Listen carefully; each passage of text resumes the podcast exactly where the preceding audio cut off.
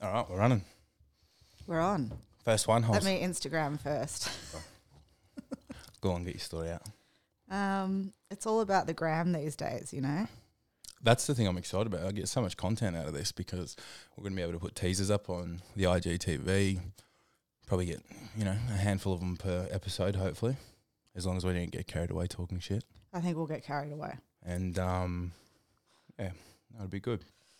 Um, Planning on putting on YouTube and iTunes, but I'm still yet to figure that out. So by the time people are hearing this, I will Okay. have. What do you mean? Well, Mm. it's not as simple as what you think getting your podcast onto iTunes. You got to go through a various hosting. I'll figure it out. okay. But thanks for being my first episode, Hole. We've been talking about it for a while. Um, what do you want to start with? What do you want to start with? Why don't we talk about how you and I came to be working together?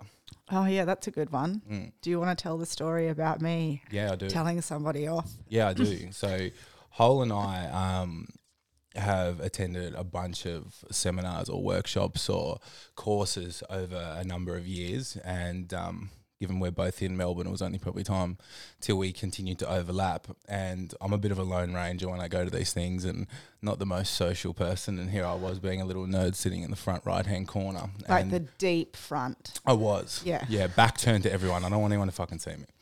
Um, and I think we we're in day two. Um, and the topic, or a, a girl in the class maybe came up and said something about Botox or trying to defend it. And I Correct. just hear this over my back left shoulder. That shit is so fucking bad for you. And I've just, I think I was taking a sip out of my tea at the time and I literally nearly spat it on the table because I laughed out loud and I thought, I fucking like this chick. I don't know who it is. But I turned around and could kind of recognize you in amongst all the boys. And um, yeah, I had a little giggle uh, over that, and I knew that uh, you and I were going to get along from there. So that was kind of the well, end it of my is Lone fucking Ranger. bad. Yeah, I know. Well, it fucks up your acetylcholine. It's going to give you memory issues. Why don't you tell us a little bit more about it? It's your There's, area. there's all of that. I mean, we, that's what we're going to be talking about in the uh, seminar coming up that we're doing. But Mm, shameless plug's going to be over and shameless over plugs. today, 7th of September. Taboo Truths. Get your tickets now. They're in Holly's Instagram bio and mine. Um, but yeah, I mean, that was a fun course. I didn't think you liked it. No, I hated it. Yeah. But it okay. was- well, how was it fun? It was fun in the sense of like seeing the ridiculousness of so many people in this industry, you know? hmm Are you including the person who was running the course in that? 100%. Yeah. Okay. Yeah. We'll leave it there. Yeah, let's leave it there. It's probably too early to start name dropping people on our first one. So, what else are we doing in the taboo truths hole, and why have we decided to um do this pod do this um seminar? Well, I think the whole thing is it's like, yeah, I mean, there's people like that girl Mm-hmm. um, at that workshop that we attended who probably don't really understand the consequences that a lot of these, I don't even know what you'd call them. Like, Do you think it's just because it's become so common that people So accept it as common. normal? like these modern day um, things that you need to do in order to look a certain part. And It's kind of like the modern day freak show. It is freak Right. show. It's like the Silverchair freak show film clip with It's that blue alien. People are turning funny. It's weird. Um, so, yeah, I mean, I guess what we're going to be talking about is the consequences of reaching for those. Um, I mean, I don't want to disrespect anybody that's done it. No, of course not. You know. Mm. We're, we've openly said we're pro-choice everything. So, but I think people do need to understand the consequences that things like Botox or lip injections or, you know, fake breasts or even steroids and stuff like that can have on your health. Yeah, and all the recreational drugs as well. Because my standpoint on it is that um, whether something's legal, illegal, good for you, dangerous, bad, you know what I mean? People are going to do what they want to do, and there's nothing you can do to stop that. And so rather than the old school approach, which has basically been to try and instill fear that if you dabble in the dark arts of any kind, you're going to derail your entire life. And weed is a gateway drug, and ruddy, ruddy, rah. And you're being educated by a bunch of school teachers that have probably not even done it themselves. So, um, as I said, people are going to do what they want to do. So at least let's give the um, you know the society the chance to make those decisions armed with a little bit of information from people that have been there and done that themselves. And Yeah. I'm not ashamed of that. I don't hide behind it. And, you know, Oh, neither do I. no. I mean, there's so many things that we'll be going through on the day, maybe even today in the podcast. But um, yeah, I mean, I think if you're going to use, eh, like, let's just use recreational drugs as an example. First and foremost, marijuana is not a drug. Okay, it's a herb. Sure. so that's one thing. But let's talk about like, um, you know, cocaine and like maybe more of the heavy drugs Mhm. Amphetamines, etc. right? There are still things that you can do to um, offset the uh, biochemical damage Mm-hmm. to, to your body if you do decide to use a lot of these things, right? That nobody knows. Mm-hmm. Sure. Okay, so like, um, and this is sort of Jake Carter's domain, and he'll be sort of spearheading the conversation at our seminar. But you know, even things like glutathione or Yep. vitamin C or B vitamins, right, um, to help your methylation processes. ALA. ALA, yep, like phosphatidylserine, like any phospholipids. So, but how many people who go out on a weekend and smash gear, Yeah. then go home and they're like, you know what? I'm gonna take 10 milligrams of vitamin C. I'm on to calm down. It's fucking Wednesday. I'm going to the West Coast. you know, I've got to take some glutathione. No one does that.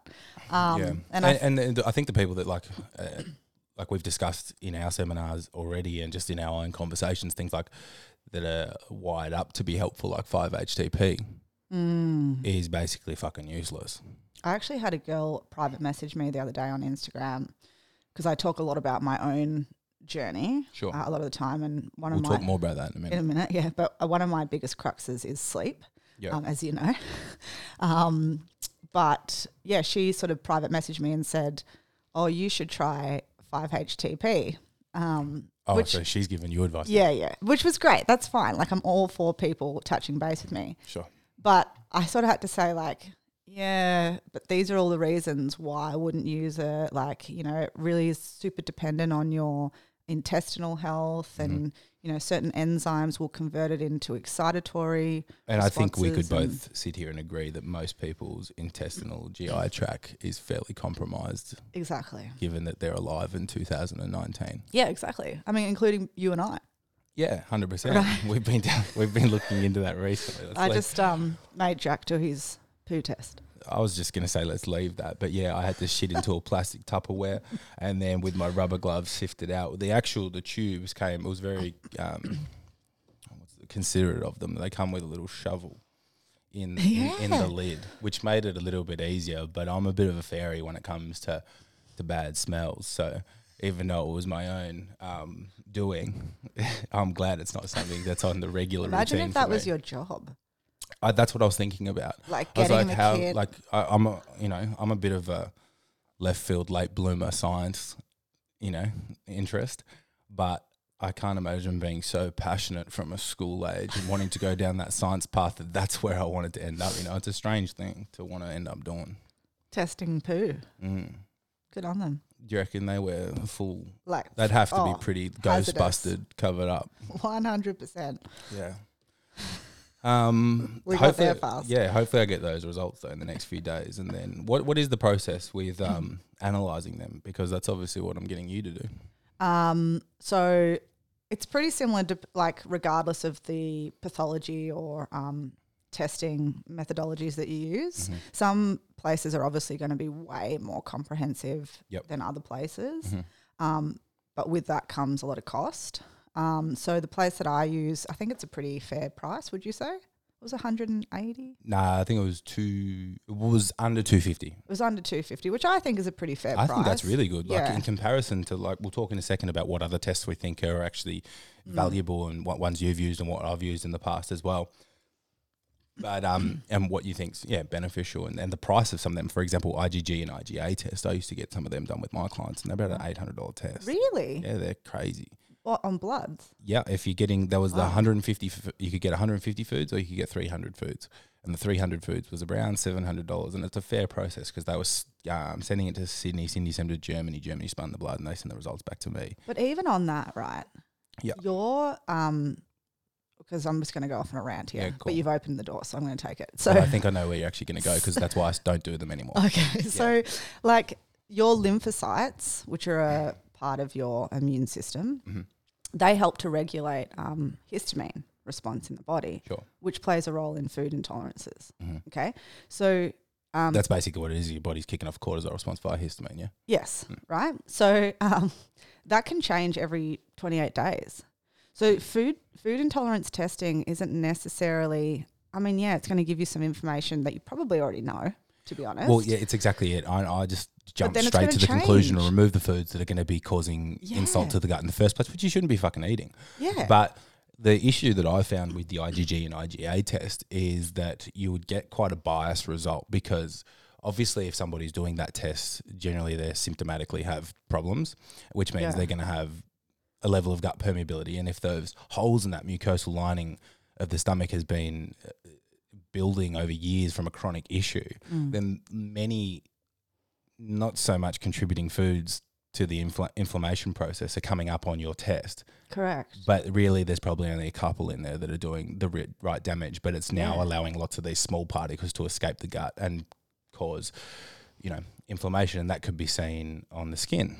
Right. So lo- we, I saw you post just the other day about a chick you've been helping out, and her skin has changed in how long was it? Like two weeks. Um, Two weeks. And people don't understand this connection between the gut and the skin and the gut and the brain. Yeah, yeah, and and you know, using her as an example, she when she came to me, she part of her my process with my clients is they obviously have to fill out a pretty comprehensive questionnaire, and um, one of the Mm-hmm. How long does that take for the client? oh, maybe 15 minutes, Yeah, 20 okay. minutes. Yeah, Not I'd- too bad, yeah. I'd say mine's probably longer than I reckon. but that's good. Yeah, it needs to be. I think you've more got a info, the problem if you're better. not getting asked questions, you know? 100%. But she sort of stated, oh, I'm sort of gluten free, right? Isn't everyone?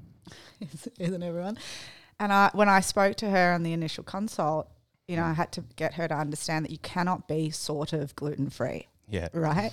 Like it's Because either it stays Mm. in your system for a long time. a long time, a long time. Um, but yeah, coming back, I don't know how we got there, but coming back to the stool testing. um, um, what we look at. So basically, the reason for that is it's going to give you a pretty good um, idea of what's going on. Why don't we give them a background on why I've Intestinal. actually gone down and done that in the first place? Please. So essentially, I went to Thailand in June 2018 for a training camp I'm not before drinking. I fought. by the way. It's mineral water. we were going to drink. um, and I brought back a bug with me, which maybe was a parasite. I don't know, but I spent four days. I went from went from feeling absolutely fine to like hot swelts, sweats, body aches, excruciating pain under the doona, freezing cold in beanie socks, everything I could possibly be wearing, and then woke up in the middle of the night sweating my ass off, and didn't eat until the Friday morning and then fought on the weekend. But I was forced to cave and went to the doctor on the Wednesday, who gave me a, hu- just a fucking atomic bomb of antibiotics to try and wipe it out quick Without Um, any testing. without any testing. And um, but you know, I was between a rock and a hard place. You know, I really wanted to fight. I didn't want to pull out, and you know, I did what I did. And um, since then, I've actually. Uh, s- yeah, I hadn't taken antibiotics in years before that, Mm. and since then I've continued to fall with the flu and Mm. sick bronchitis, whatever it may be, a number of times. And again, uh, you know, I, I stuck out the um, bronchitis and chest infection for a good four weeks before I again caved and had to have another dose of antibiotics. And I can just, you know, I've been sort of paying attention to this stuff for a long time that I'm intuitive to know that there's something not right in my gut. So hopefully we can find out that I've uh, eliminated bugs that I do need there or have allowed for the overgrowth of ones that I don't want there. Yeah. Well, that's the thing. It's just, it's all um, interrelated, right? So you can't, the idea that you would get consistently immunocompromised in the um, sense of a flu or bronchitis or Mhm. whatever it might be, and to say that that's got nothing to do with the rest of your body is a pretty ignorant statement, right? Which is what we're 100%. told. Yeah. Okay. But antibiotics don't discriminate. No, they Mm. don't discriminate. Yeah. Um, so, yeah, I I think, you know, in your case, but definitely in the case to anybody who's listening, for me, it's like if you've got any level of red, f- I just call those red flags. Like a bronchitis, Yeah, that's I a like red that flag. Too. I use it as well. Yeah. They're you know? warnings. It's like when people get to 40 and they're like, fuck cancer, where'd that come from? It's like, mate, you've had red flags for 25 years. Bro, how many, like, this is a bit controversial, but let's just throw it out there. That's what this is all about. It's fuck you, I'm from the jungle. How do you know how many red flags your body would have had to have given you until you got diagnosed with cancer? Mm. Like, and you've just either ignored them, right? Yeah. Or unfortunately have had the wrong intervention. And again, you Taking don't place. want to just sit there when someone's come and told you that they've just found out they got cancer and be like, well, you're a fucking idiot. You should have known. No. It's not like that at all. No, I'm no, no, completely no. sympathizing with this. It's no good trying to fix what's already done. You know what I mean? Correct. But, um, But it's- ho- it's the hopefully, whole what we can do is create some system. awa- awareness, that Awareness. people are going to start listening to their body, you know? Yeah, it's the whole system. It's Mm. like, you know, you should be working within your body and listening to your body and, you know, hearing the feedback that it's giving you because, It's an exponential snowball. mm, correct. Um, but yeah, and like, you know, red flags, that could be depression, Mhm. that can be anxiety, that could be dermatitis or And that, could be, bronchitis, and that could just be a gut issue. or it could be constant bloating Okay. or, s- you know, one day constipation, next day diarrhea, next day it's fine. These are all red flags that many, many people have for many, many, many years. Okay. Um, and I just feel like the current system sort of suggests that we should just accept that.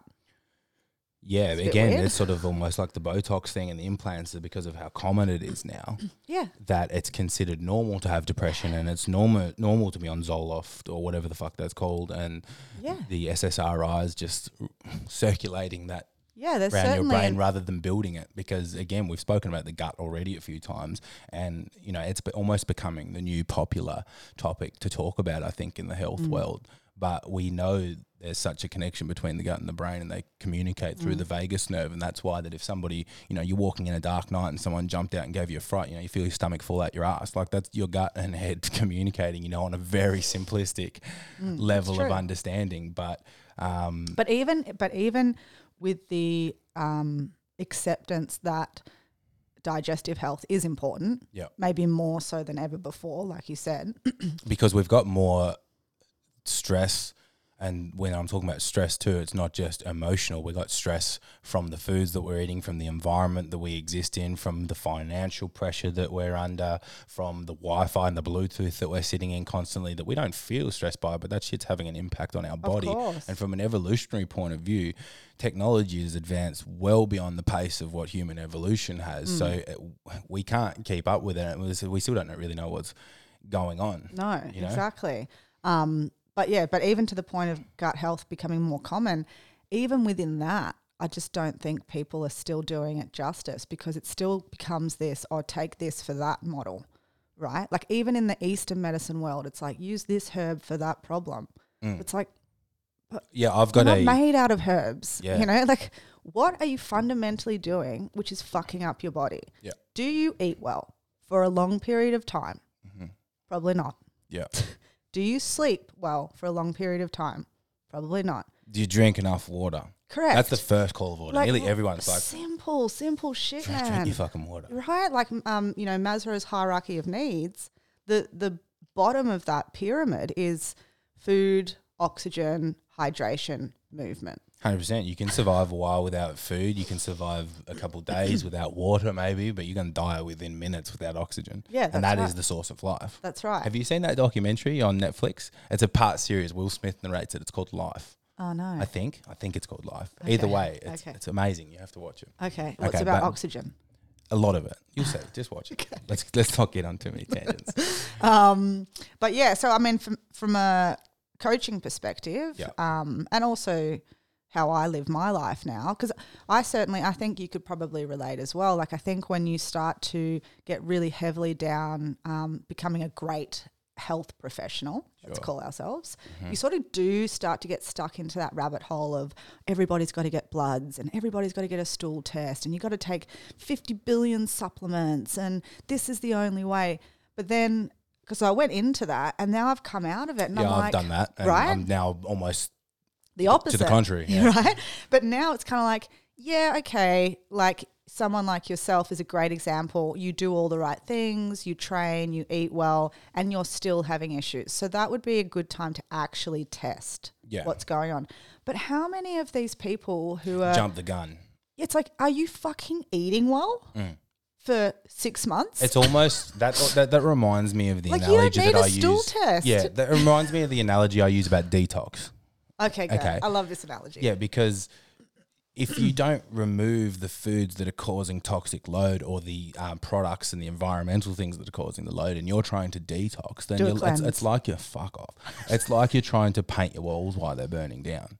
Okay, or cleaning up the flood in your laundry before you've turned the water off. Okay, it just doesn't work that way. It- It's the exact same thing with your gut health. You know, what do you, Yeah. if you don't um, remove the things that are causing insult and stress For a then- while. yeah, f- for For a a long time. while. Because think about it a- again, like people have been fucking their body up for 20 years. Correct. And then they come and see you and they want results in four weeks. Unfortunately, that, like, it, it's got momentum, you know. We need to just try and get that ball s- to stop rolling in the wrong direction for a while and let your body remind or remember what it feels like to be treated well. yeah. And often when I've found, um, you know, without doing the testing, for example, like IgGs and IgAs, is that I will do an initial consult with someone. And I'll go through the questions of food sensitivities. Do you have any food sensitivities, allergies, or things that you're aware of? And they'll say no. And then, so we'll go into a really low inflammatory sort of borderline keto slash paleo style diet just to get inflammation under control and sort of create some metabolic flexibility in that initial period. And then I'll reintroduce some things. It might be just something as simple as oats. Mm. And all of a sudden they're like, Boom. boom. It's like you've taken it away. Mm. And now when you put it back in, they've had this realization. And my understanding of that, and this could be completely wrong, but this is me just connecting hypothetical dots Right. is that the body down, reg- down regulates its sensitivity to constant stimulus. Mm-hmm. So if you're consistently eating something on a daily period, at the end of the day, your body doesn't want to be suffering and want to be in pain. So it probably breaks Adaptation. down that. Yeah, exactly. It's an adaptation Yeah. response. And now when you take it away and put it back in, i- it's a bit raw again, you know? Yeah, well, it's you know, and then what's so funny in that situation is they go that what tends to happen is the client will say, "See, now you've made me intolerant to gluten." Oh, I've never had that before. Bullshit. You've had that. I've had that more than once, but what needs to be understood Look at my face. I'm You're like- shocked. um, is that the only way to become intolerant to food is to consistently consume it. See, I did that to myself when I was a young lad with chicken breast Oh, okay. because Bodybuilder style. bodybuilder style, dickhead style. Didn't know what Did I you was have doing. it with broccoli? hey, Were you having it with broccoli? Mm, fuck, vegetables. Oh, wow. This is how bad I You were was. full bodybuilder. Yeah, I, I went from being a kid who ate like eight wheat bix with raw sugar on them and milk. Then I'd have sandwiches at school and s- you know bowl of pasta with cheese when I got home, and then I'd have dinner, and there'd be all sorts in between that. I could eat whatever I want. I was a pretty active kid. Um, but then when I first started looking into the world of nutrition, my approach to the nutrition wasn't healthy. It was what do I eat to get big? Because that's what I was interested in as a 16 year old boy. So I just started eating a kilo of chicken every day with brown rice and barbecue sauce. It's just too funny. And after three months, I still to this day Can't do it. don't digest chicken very well Because the thing is, it's like when you have way too much of it, that's what how because you you're create an reacting to the intolerance. protein. Yeah, of course, or whatever whatever it might be. Well, it's always going to be a protein, isn't Mm. Yeah. it? Like in gluten, it's a protein as well. But um, yeah, it's just so funny because people have this perception where it's like, oh no, but I don't want to become intolerant, so I don't want to cut it out for too long. That I- is I don't- not I- how it works. I can't even connect the dots on where that's coming from. You know, like I'm trying to be objective. Well, at least you are. I'm not. Nah. Um, Yeah, that's crazy. yeah, yeah. So So why is what? Let's talk about why gluten is so bad um, because it's okay. in everything. it's in everything, Nearly. bro. You know, even it's in meat.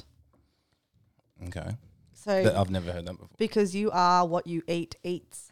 Oh yeah, yeah. So Right? yeah, of course. When we look at the meat thing, like fuck, here we are jumping onto another one, but we're talking about the vegan debate already.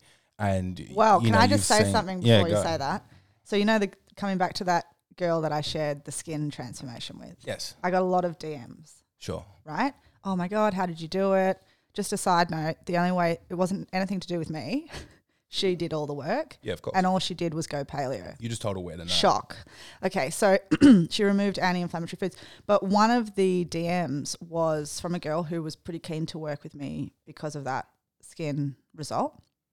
I'm And I surprised said, you haven't had a heap. well, I I had a You quite a, have. f- uh, yeah, I had quite a few, but um, she was pretty keen. So I said, "Oh, this is the process. Like, you know, s- follow my website, blah blah." But then I um thought, oh, I'll jump on her profile, have a look at what she does. And the first, and this isn't like, this isn't to belittle or discriminate or anything like that, but the first thing was vegan activist, right? Mm-hmm. In her bio. Why do they have And to I thought, identify that? Because I "That's- don't put meat eater in mine. Well, maybe it should. Why, like, why? That's the problem with veganism that they care about it so much emotionally It's that it ideology. becomes exactly a part of their identity, and But then, then- they can't hear reason. Correct. So then I'm thinking, but that's probably why you have skin issues. hmm Well, But but like you just said, it's hard to hear reason when you're attached to a certain ideology. and that goes beyond just veganism. That goes for all types of diets, whether it be Yeah. keto, paleo, Calories in, calories out. If it fits your macros, it's it's the thing is that people they try something, they get results with it because all of those things work in a Short term. sense on Yeah. their own short term agreed and then because it has worked for them they form that emotional attachment then they become very convincing in their you know encouragement to others to Yeah. partake in well, the I was same- vegan. yeah i know I was fucking crazy. Like full blown. well you're crazy now and you're not vegan so i can't imagine what you're like when you I were mean, that day when I told the Botox um, were you girl- vegan then No. okay so I mean, that just goes to show Yeah. what I would have been like. And well, yeah, because I mean, your meat builds the amino acids that are responsible for building the neurotransmitters in your brain, so the brain chemicals and how you think and act and behave and righty, righty, rah. So Mm. There's one- without all them, Yeah, you're in a lot of trouble. I mean, the thing is, like, um, looking at neurotransmitters and plant based diets.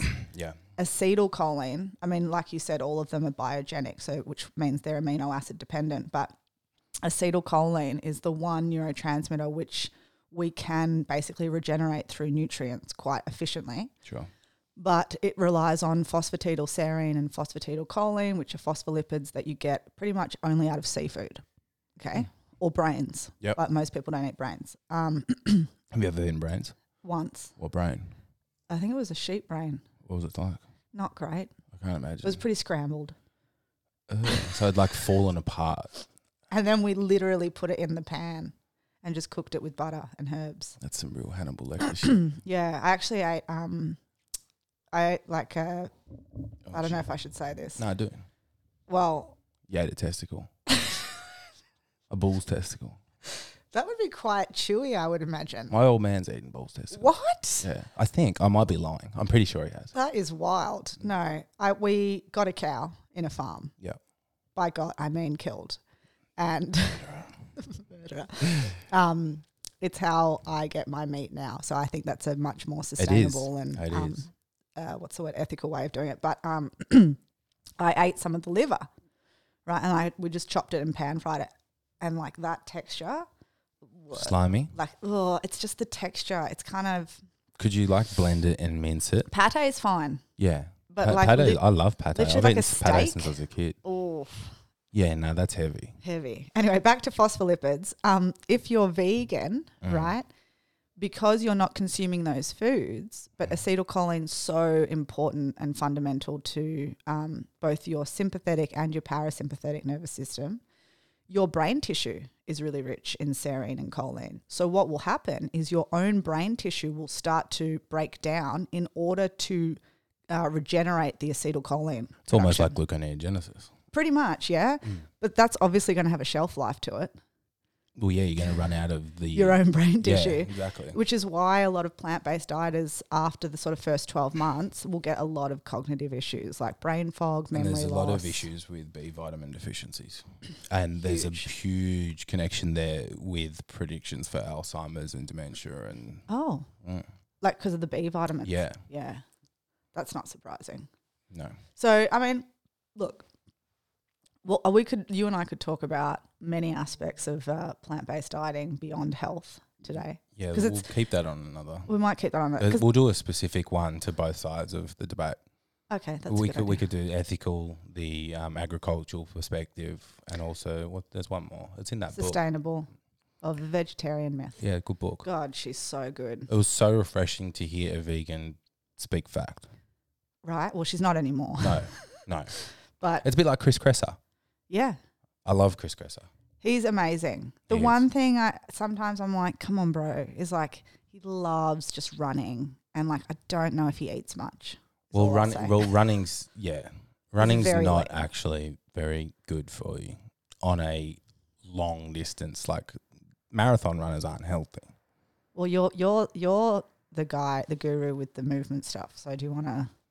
I mean, I can I can talk training. Nah, it's But- gonna get boring. It's gonna get boring. we'll, we'll stay we'll stay on nutrients and whatever else we're talking about. Um. Well, we can talk nutrients and and training Okay. because the thing is, like you know, um, one of my clients is Taylor Harris, who's a AFLW player and also a pro boxer. She's actually fighting next Wednesday. She's had a few injuries. Yeah. well, yeah. So she has Hamstrings. Mm-hmm. Um, no, she did her PCL in the grand final, um, and she has like hypermobile joints, It's quite common amongst women.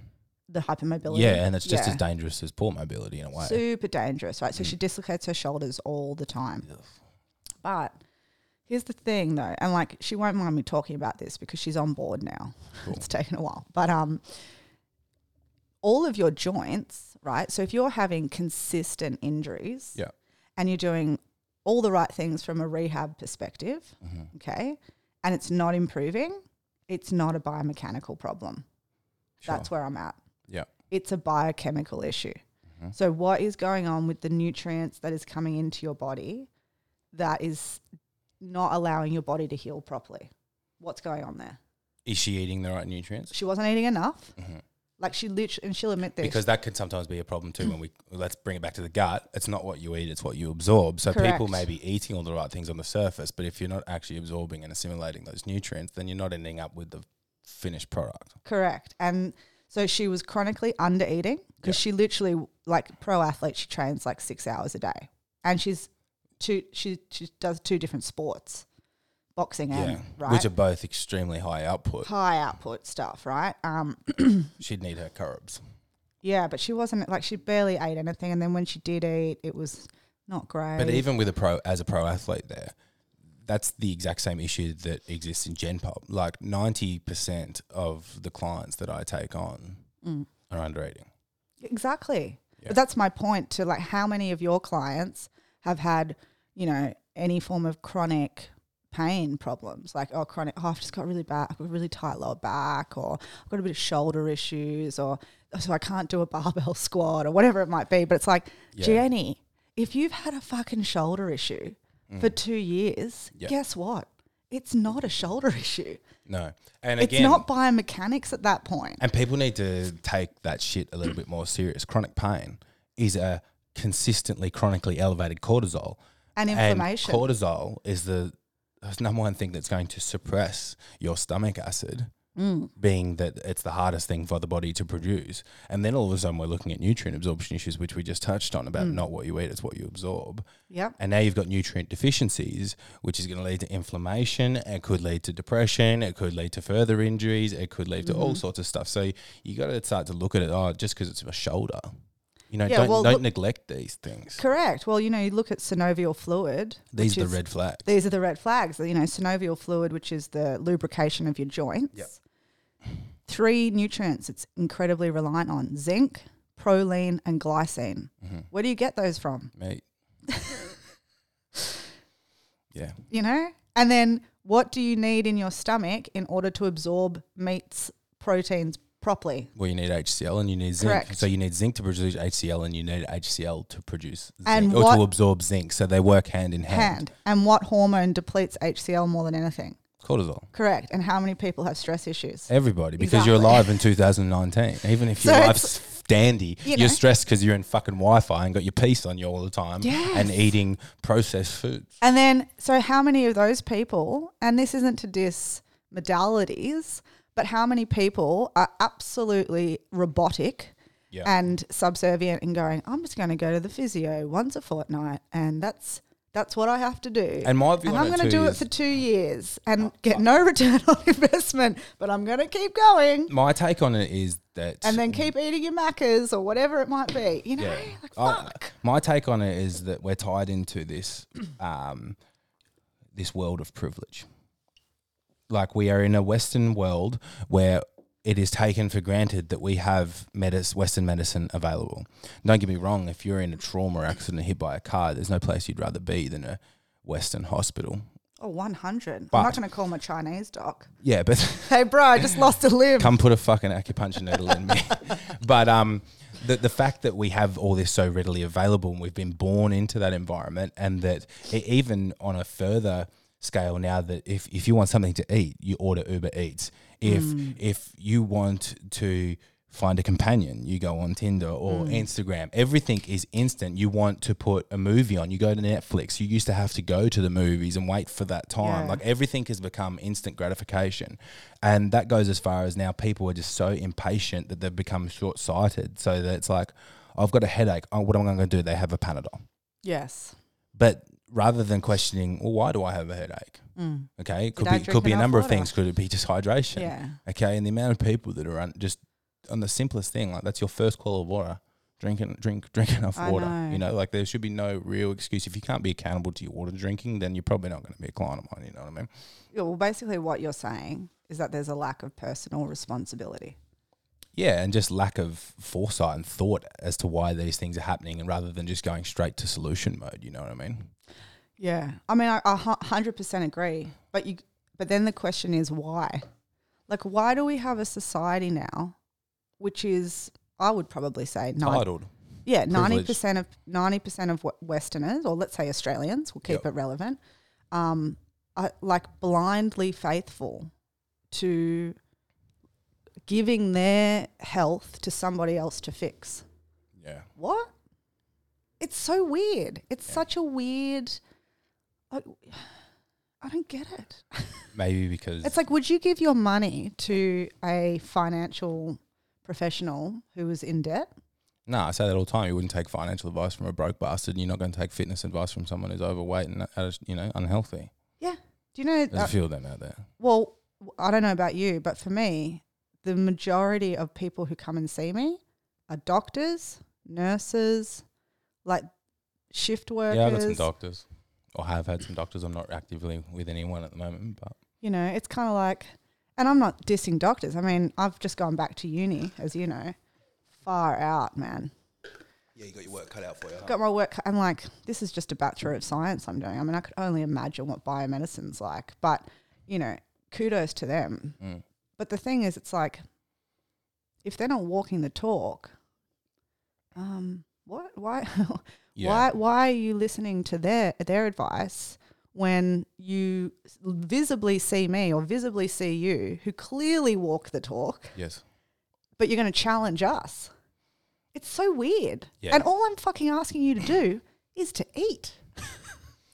Yeah. I'm not saying take this really toxic uh, pharmaceutical drug, which y- you might get better, maybe. I'm just saying eat. But then that real comes with a food. whole host of complications and risks as well, and side effects that then often get treated with another medication. Mm. Yeah, but somebody is more likely to listen to that advice blindly yeah. than go, oh yeah, you know what? I'm just gonna, you know, I'm gonna try this real food thing, see how I go. Oh, You're gonna get me started on conspiracies and shit. Okay. Nah, I don't want to though. That's Why? Because it's I don't know. I, I'm not armed for it today. Okay. Okay. But but but everybody's just so obsessed with right or wrong, and they have their faith in complete rightness into a government yeah, but what's that about? Like, where did that? So it's the power of money. power of money. Yeah.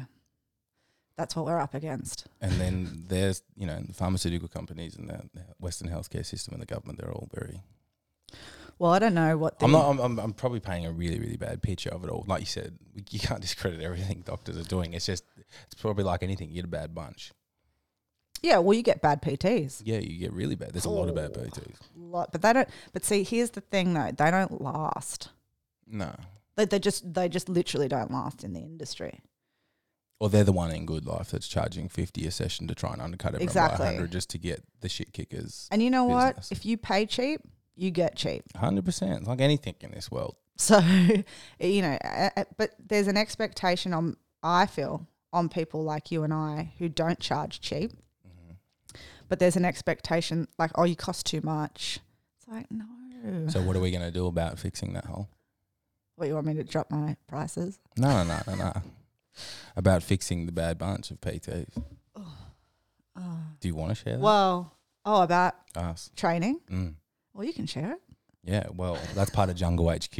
I mean, you might be wondering what Jungle HQ is other than the podcast, but we've got the gym downstairs underneath us. Mm. Um, Very, very nice. it's going to be sick. I've Mm. got 18 leg pieces on order. There's 10 back pieces. Um, it's all in the custom green with the Jungle HQ embedded in it. And um, the polished concrete floors are there because you can spit shit, spew, and swear. And I don't give a fuck. That's what this place is about. Oh, is that the vibe? That's it. That's the vibe. Okay. It's uh, radical acceptance of individuality, and you express yourself through the form of exercise and whatever that sounds or looks like. I- Mm. I'm into it. Mm. I like that. Yeah, Do you want to talk about the but yeah, education the side of tension. I things? mean, we're going to be doing um, we're doing our seminars obviously, but then I think the long term goal that we've discussed is that we would love to um, put together a personal training certification to teach out of this place. Mm. um, because that's where I- my passion very much lies. And I think that's why you and I have clicked because we are on that same wavelength Mm. that it's not just about the individual anymore. Because I'm under the realization that we have a bottleneck as individuals of how many people we can reach.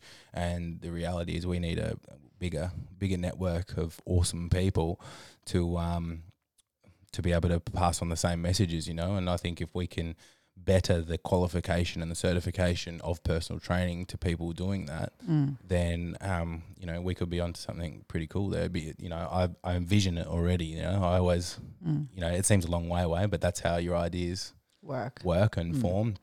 It all feels a bit overwhelming, but you know I, I've got this thing in my head that in like two years' time would be so cool to hear that people are going, oh, you did your personal training certification at Jungle HQ. then Well, we're I'm gonna- qualified jungle. yeah, I'm, I'm Jungle HQ qualified, so I'm gonna.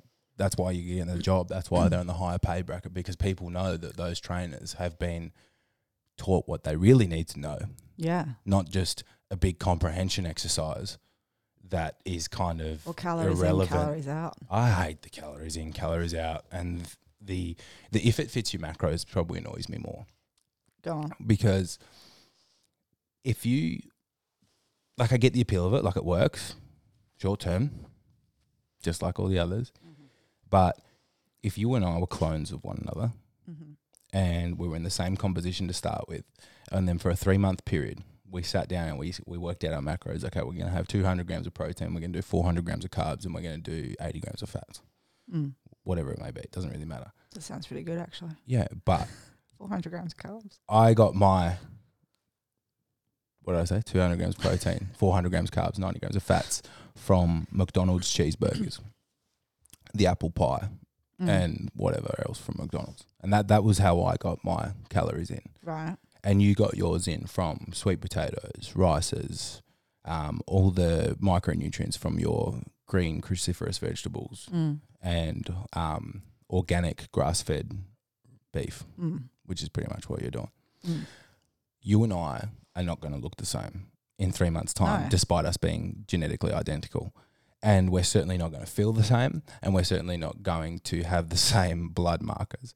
Okay, No. so it it just doesn't work like that. It's the quality of petrol that you're putting into the tank. You know Yeah. what I mean? So those micronutrients are so responsible for all those enzymatic processes that's uh, occurring in your body 24 7 and then at the same time we're looking at the inflammatory markers of those foods that's in McDonald's with the with the gluten with the preservatives with the Mm. poor quality meat that's been grain fed and used pesticides on the lettuce and Yeah. you know what I mean like it, it, the list goes on but we're going to be in a very very different place so if it fits your macros really shits me when you see people they're eating their fucking donuts and don't get me wrong, I'm not perfect. I can smash donuts, and you'll never see someone eat ice cream the way that I can eat ice cream Mhm. but I put it into the category it's the same way I do partying it's like and a having two fun. percent thing. Okay, like it- it's a complete illusion that health professionals or personal trainers or anything like that are these Catholic nuns that don't ever put a foot wrong. That's just Well, when if- they are, they're not very fun to be around. and they're not very related. Yeah, they're not.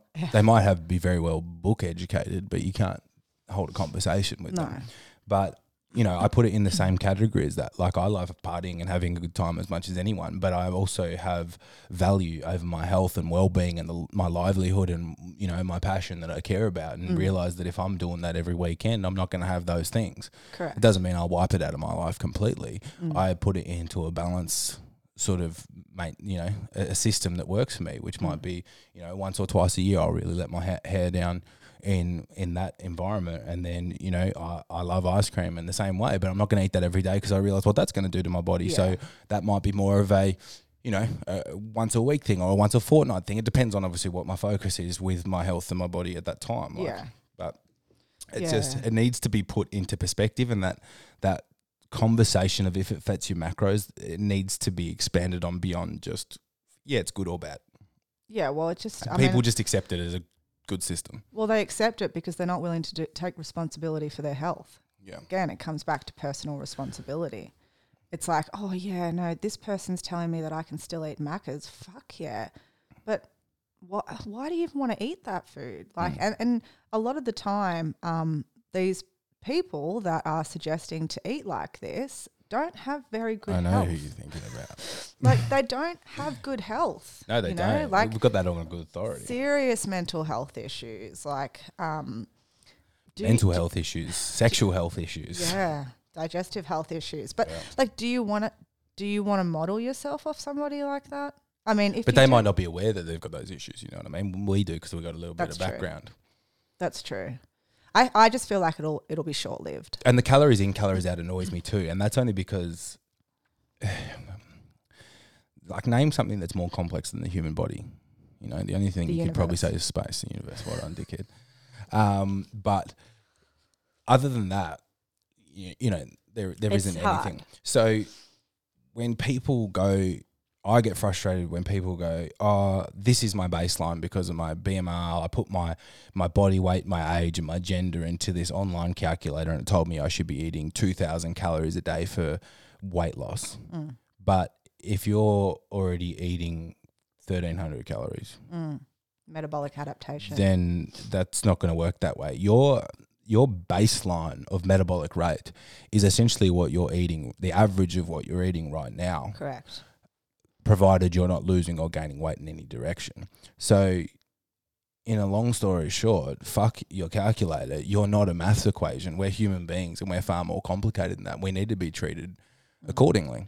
So, I th- you know, that's that's how I think people need to start is with the food diary Mm. for an, at least four days of normal eating. Whereas I think already there's a psychological component when you ask somebody to do that, they then then change their way of eating Of course. already. So, um, And they don't leave in things like snacks. yeah, or- they underaccount for them again. but if that almost works against what I was going to say is the amount of um, clients, women sp- specifically, that I've dealt with that have come in on 1,200, 1,300 calories and they're not losing any weight. And you need to explain to them that, you know, you're already in pretty good shape and you're eating that amount of calories, your body cares more about keeping you alive than it does getting you peeled because there is no advantage to being lean. to being foreskin lean. No. Like, so, and even with those girls, I have increased their food.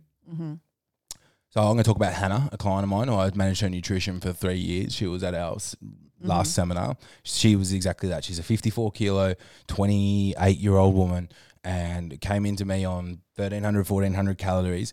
And for an extended period, for probably three months, four months, yeah, probably three months, we increased her calories to just shy of 3000. Mm-hmm. Wow, that's awesome.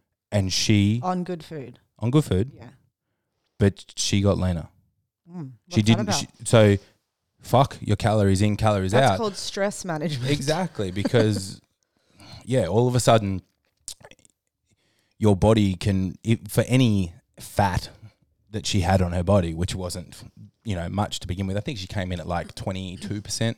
23%, which is pretty lean for a woman. I got her down to about 18 on a That caliper. DEXA? Oh, caliper. No, caliper. So seven point caliper. And um,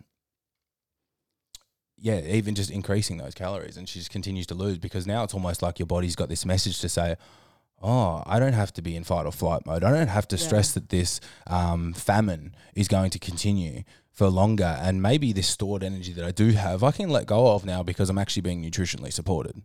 Because 100%. we, I wanted to mention it before when we were talking about the testing and things Mm, it, that people jump the gun with that testing because I rather than and we both admitted that we came from a background of going you need this supplement you need to do this because you get a Yeah. bit caught up in all of it and excited Oh, 100%. where now my whole philosophy of coaching is basically caveman it's trying to rewind time Mm. and live Mm. in the way that you would have a couple hundred years ago so 11 years of studying nutrition can be summarized for me into one sentence of basically what did you have available to you as a caveman? mm. You know, and if it came from the ground or it once breathed, it's pretty good to go. Yeah, yeah. Despite your macros, despite your it. calories, eat to your appetite, keep your body nourished, unless you need to, you know, you're doing something really specific with the client. And um, yeah, just as long as it hasn't gone through some packaging and processing system. And the thing is, as well, like, why is there such a desire? Like, where does the desire to want to be six pack lean in women come from? Social media, maybe. Exactly. like you, you it's But interesting it's- that like you look at the um I- i'm gonna have the timelines wrong here but like it was probably like the 80s you know when was marilyn monroe run Mar- Oh, marilyn the monroe she was she was 60s? earlier than that but you look at the body 60s, shapes I think, yeah. curvy even through the 80s the 90s they probably started to thin out a little probably late 90s early 2000s everything Yeah. came to be about stick thing Yeah. and now everything's about Kate the Moss booty era. again okay like kimmy kardashian type shit but then that's falling into a whole nother place with the But she looks like a brat doll now. i tell you what annoys me is It's that weird. i've had people ask me about those torso trainers Oh, yeah. Like, are they good? No, they're not good. Like, do you think squashing your internal organs is going to be a good idea to try and Because get she that wears them, hourglass shape? doesn't she? Oh, I don't know. I think she promotes I, I'm, I'm assuming she does by looking at it. I, I, I'm not the biggest Kimmy K. supporter. Oh, I don't even know that. I just don't know shit about her. I think she did a. She has a reality show and she was on a porno. Right. Yeah. Mm-hmm. Yeah. Should we talk about porn? Oh, you want to talk about porn? I don't know, but we're going to talk about porn and taboo truths. We didn't mention that yes, before. we are. I mean, I think. I mean, I've just recently. Well, yeah, we can talk about porn because um, we were talking about social media, and one of the good sides of social media, from a pure business and branding perspective, is that you can obviously gain a lot of insight about your audience, and um, there's a lot of analytics now in Instagram and Facebook. That's if you got your business page. So I think if you're just a general user, you don't get it. yeah. So from my perspective, it's all branding and, and business based. Yeah. Um, and this week was orgasms. So I do a weekly content Oxy. map out. Hey, Oxytocin. yeah, oxytocin. Um, I'm But not giving I out any oxytocin with this scratchy beard. Moving on.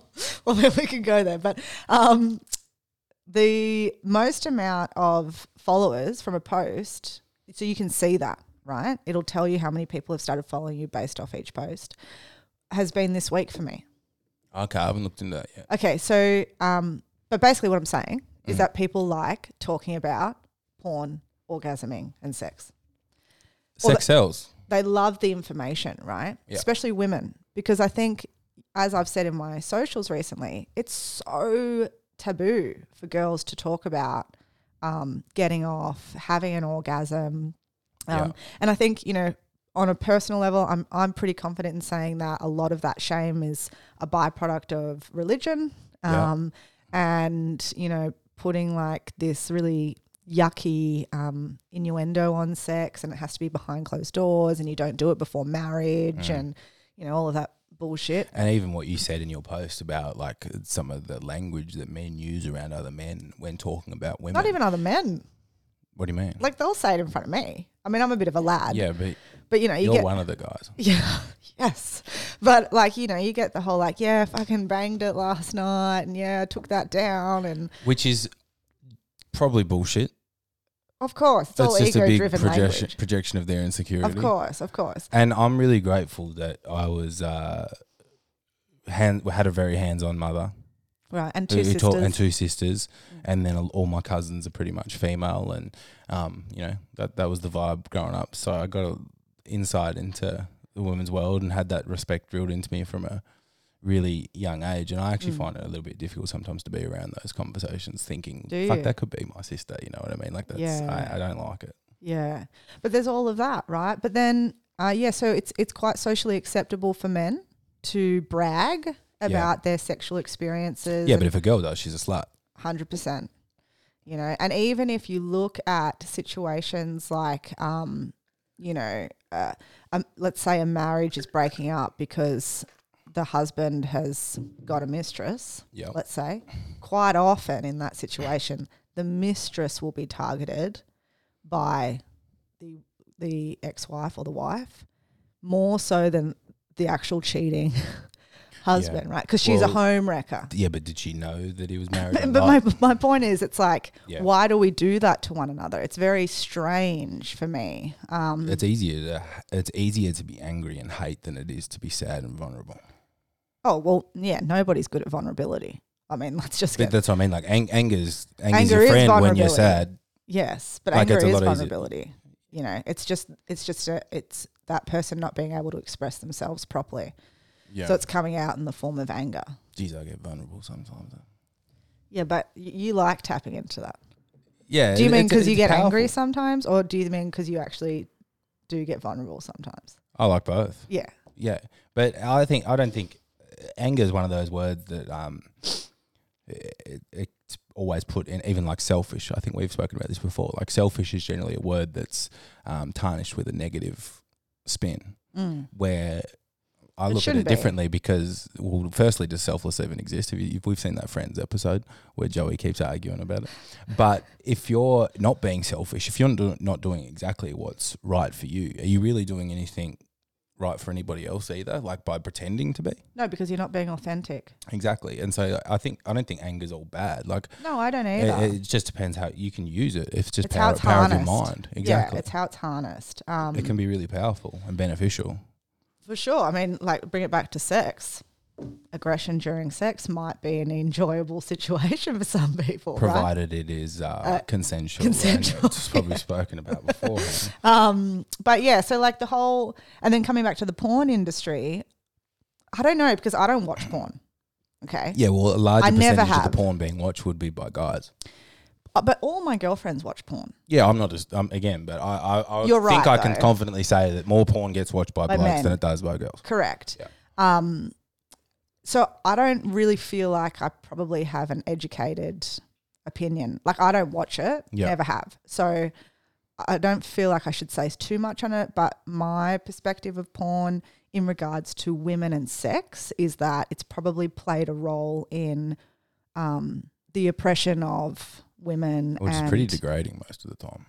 yeah, I guess, and and the expectations Yeah, that there are. Yeah, hundred percent. That works in terms of for, so there's um, you know guys get erectile dysfunction issues because Mm. of their expectations. They get caught up watching porn on a far too frequent basis, Mm. and all of a sudden you need a feather duster up your ass with an elephant tickling you with its trunk to even get close to hard. And you know Well, what I mean? hang on, It's just tell- they're just so so, t- tell me about underwhelmed. that though. So, like, are you saying that with more usage of pornography, Yep. there's a greater? There's a greater gap between your satisfaction and the real thing in the real world. right So because of expectation. Well, look at look at what porn was. I don't know when did porn start. Well, the conversation I was having with a lot of men the other night was that when they were young, when you know you were in fifteen, Sure, porn was Playboy. fifteen. For Come on, boys are looking at that shit way before. okay, 15. t- t- 12. But you know, you're looking at a woman, she's got real breasts, she's got a bush, yeah, right? She might be wearing some kinky outfit, but that's probably the extent. and that's what I mean. Porn, when it was first made, was basically just you being able to watch sex take place. Yes. there wasn't the high def, there wasn't the angles, there Now, wasn't bro, the weird it's shit. fucked up. And it's like you again, people like it's like the movie starts and what she's climaxing. Yeah, but you no know wonder these blokes are having a hard time because satisfying their yeah, partner. but because the reason porn is getting like the conversation that I was having the other night with actually, um, she was a psychiatrist for children. She'd just come back from a child in pornography seminar or something. Anyway, it Can was imagine really that would've dark. been It was heavy. fucking dark, but she was saying that. Um, Porn now is getting to the point where uh, incest porn what? it- yeah, is the most downloaded pornography. And then, you know, so brothers and sisters, and then, um, you know, midget porn and, and all, like bestiality and stuff. that's what I mean. Beca- that's because we're so desensitized to yeah to normal. To That's what I'm saying. You normal. need more and more and more, just like a that drug. to get that dopamine like you're getting a negative hit, feedback loop, we got just got to go to the next level and the next level and the next level. and that's right? exactly what I'm saying with the erectile dysfunction. Right. So unless these women are doing crazy things that they're seeing in their porn, that's what they're used to getting their stimulation from. It's just so underwhelming, And how and they much can't get arousal. And how much do you think that then plays into the disconnection that two people might have or a couple would have while having sex because Well, I find it hard to imagine that people would be able to connect sexually on a if that's happening. cognitive and neurological Because for level. me, I'm like, and I- I, again, I don't use it, so I don't want to um, criticize anyone who does do this. But it's like couples that watch porn Yep. while having sex. For me, I'm like, man, there must be a pretty big level of disconnection if you need something externally to stimulate the both of you while you're together.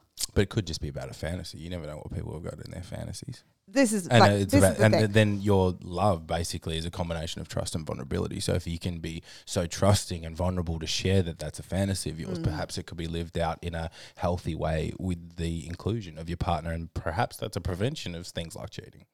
That's Yeah, just that's a another good project, pr- another perspective. of it. perspective. Yeah, but there's all you know. It's such a big topic, porn, because if you look at the science, Yeah, it's not good. It's I can really imagine. I haven't looked at the science. damaging Yeah. people's brains, like severely, severely damaging people's brains, Yeah. um, particularly young, young adolescent men. Well, Russell Brand has his good podcast, Under the Skin, and Okay. they've talked about. I think he talks about porn a, a few times on some of those podcasts, and Okay. basically he, he's an ex-sex addict, so he was just assessing it, like once you've watched porn, uh, when the deed is done, well, you Where need to, to? you need to take a little note of a bit of self awareness. Well, how am I feeling in this moment? Am Mm. I feeling like oh giddy? What the fuck have I just um got myself off Yeah. to?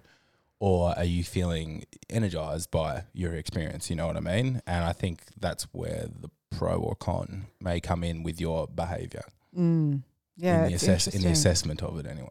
Yeah, yeah. I mean, at the seminar, I'll leave you and Jake to talk about this one because I, you sound I like you got enough to say. Yeah, but I but I'm not a consumer of it.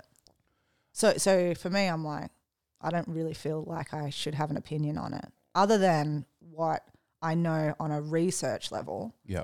Um, yeah, and, and I do think there is a certain level, not even just porn. Yeah. Let's just talk about the media landscape. There's a serious objectification of women taking place. A Like lot of it being Kim done by K. themselves. Yeah. Mm. But what is happening right now? Right? Like, just think about that for a second. A Yeah. lot of that is being done by themselves. Uh, But social media itself, and even iPhone devices and I- iPads and all those things, you're giving them to young children. It's like giving them a line of coke because Yeah, they're well- getting they're just getting the dopamine kick through a different. well, you know, the avenue. World Health Organization literally just came out and said um, the first year of a child's life, you should not let it look at a screen because Yeah, it, it yeah, no affects shit. their Why would they dopamine do? receptors so badly Mm. um, and their neural wiring that it's linked to ADD and. Um, you know all of those And look at the, attention look at like deficit uh, disorders. adolescence is probably like the toughest time Mm. of your life, and you're here trying to form your identity, and it, it's it's kind of like you're just saying, "Here's the bottle, have a drink if you're feeling down." Just turn to that instead. you Yeah, got your yeah. phone, and ju- here I'm just up for refreshing, refreshing. I got a like, a little dopamine kick, little dopamine Yeah, kick, yeah. and it's so addictive. I have a question on my par queue with clients that says, "How Mm. many hours do you use your screen time?" Yeah, we Please did that check in the your phone. Mm. last. We did that in the internship down in South Melbourne. It's pretty some- terrifying. yours was huge. yeah, it was then. It's or not so was it much. now. Jake's? One no, of it you was two had mine. a huge. it was yeah. five and a half hours. but a day. lot of that you're doing your content stuff on there. At least it's work related. It's still not preferable. that all you're spending that work-related. Time on there, yeah, Uh, but I shouldn't be on there five and a half hours a day. yeah. I do very little skimming on my newsfeed beyond. Well, you've got a good rule. You don't do Sundays, do you? You don't even do text messages. on yeah, Sundays. Mm. my family know that they're probably not even going to be able to get me on the phone on a Sunday. So let's just hope nothing bad. So what ever do you happens on do a Sunday. then? What do you mean? I I What do you do on Sundays? uh, Like, say you're on your own, yeah no phone, so you don't do phone, which is awesome. yeah. I would put phone down. And then And- what's what do you do? I could listen to music Okay. out loud, not on my headphones. I'll probably walk the dog. Mm-hmm. I like to get barefoot. Mm-hmm. I'll go to the market, do my groceries. No Yep. phone in pocket. You leave it at home. Sometimes, yeah. Not all the time. Like I'm not going to sit here and lie to you and say no. Uh-huh. But if it is on me and people message me, I pretty much won't look at it or I Mm. won't respond. Mm. I just detach from it. I find it really, really important. M- Like as much It as I is. hate the phone, i I have to accept that my livelihood is bound to it. in a way. Fuck. Like I'm dependent on my phone to make Right, money Apple, and make business. Yeah, Apple, infiltrate. they got you bad. Right. That's what I mean. Like there's nothing. Conspiracy theories, let's go. Yeah, like the, you, you don't know what you don't know. So you you c- if it hasn't existed, like no one ten years ago was going when you had your Nokia thirty three fifteen playing Snake, Snake. Two. Oh, Snake so Two was good. dominant. That you needed an iPhone, you know what I mean? But now you've got one. The new iPhone comes out, and it's like you've it's like you're almost uncomfortable that you don't have it. Okay, so this is the whole conversation, right, about greed and the power of money. Yep. that we were talking about earlier. So you have capitalism, okay, which um, for people like us might be a little bit of a yuck word, you know, this sort of capitalist market where money rules everything and pharmaceutical companies and fucking governments and all that sort of stuff. And then due to a capitalist society, we become materialistic, Sure. right? Because there's always this desire to purchase, but That's me. Uh, but you got to understand it's ego too. it's ego. But then, if we didn't have a materialistic society, we would have nothing to um, push for innovation. So True. because you because you need people needing a product Any consumers. to then have creativity and innovation to stretch to that next level of technology. So it's kind of like this weird situation where it's like we we want to praise innovation and creativity, Yeah. but then we don't really want to be living in this materialistic, you know, soul crushing That, that, co- capitalist that comes back society. exactly just to the uh, like you were saying about your health. Like it's about personal your, responsibility. your own personal responsibility and Yeah. taking control of it, which is what I kind of do with my Sunday. And of late, for example, I put phone down seven p.m. right. So um, At night. for, yeah, seven Every p.m. at night. At night, and so I I recently bought, and it's one of the best things I bought was the Philips wake up light. oh yeah, you were telling me about this. So rather than um, a- again, because I like to measure my blood pressure and resting heart rate in the morning, but if I get woken up by an obnoxious alarm straight away, Mm, well, there goes my fucking resting heart rate, and it's just not a nice way to start the day. mm. So the wake up light works in the manner that sunlight with a sunrise would, but in our industry, we're often waking up before the sun rises. yeah, it's hard. So I, if I'm getting up at um, five thirty, at I think five or ten past five, the light starts. It goes from a scale of one to ten, so it starts at one and builds up over that half an hour period. And I'm finding myself waking up really gently, five ten minutes before it actually gets to that time.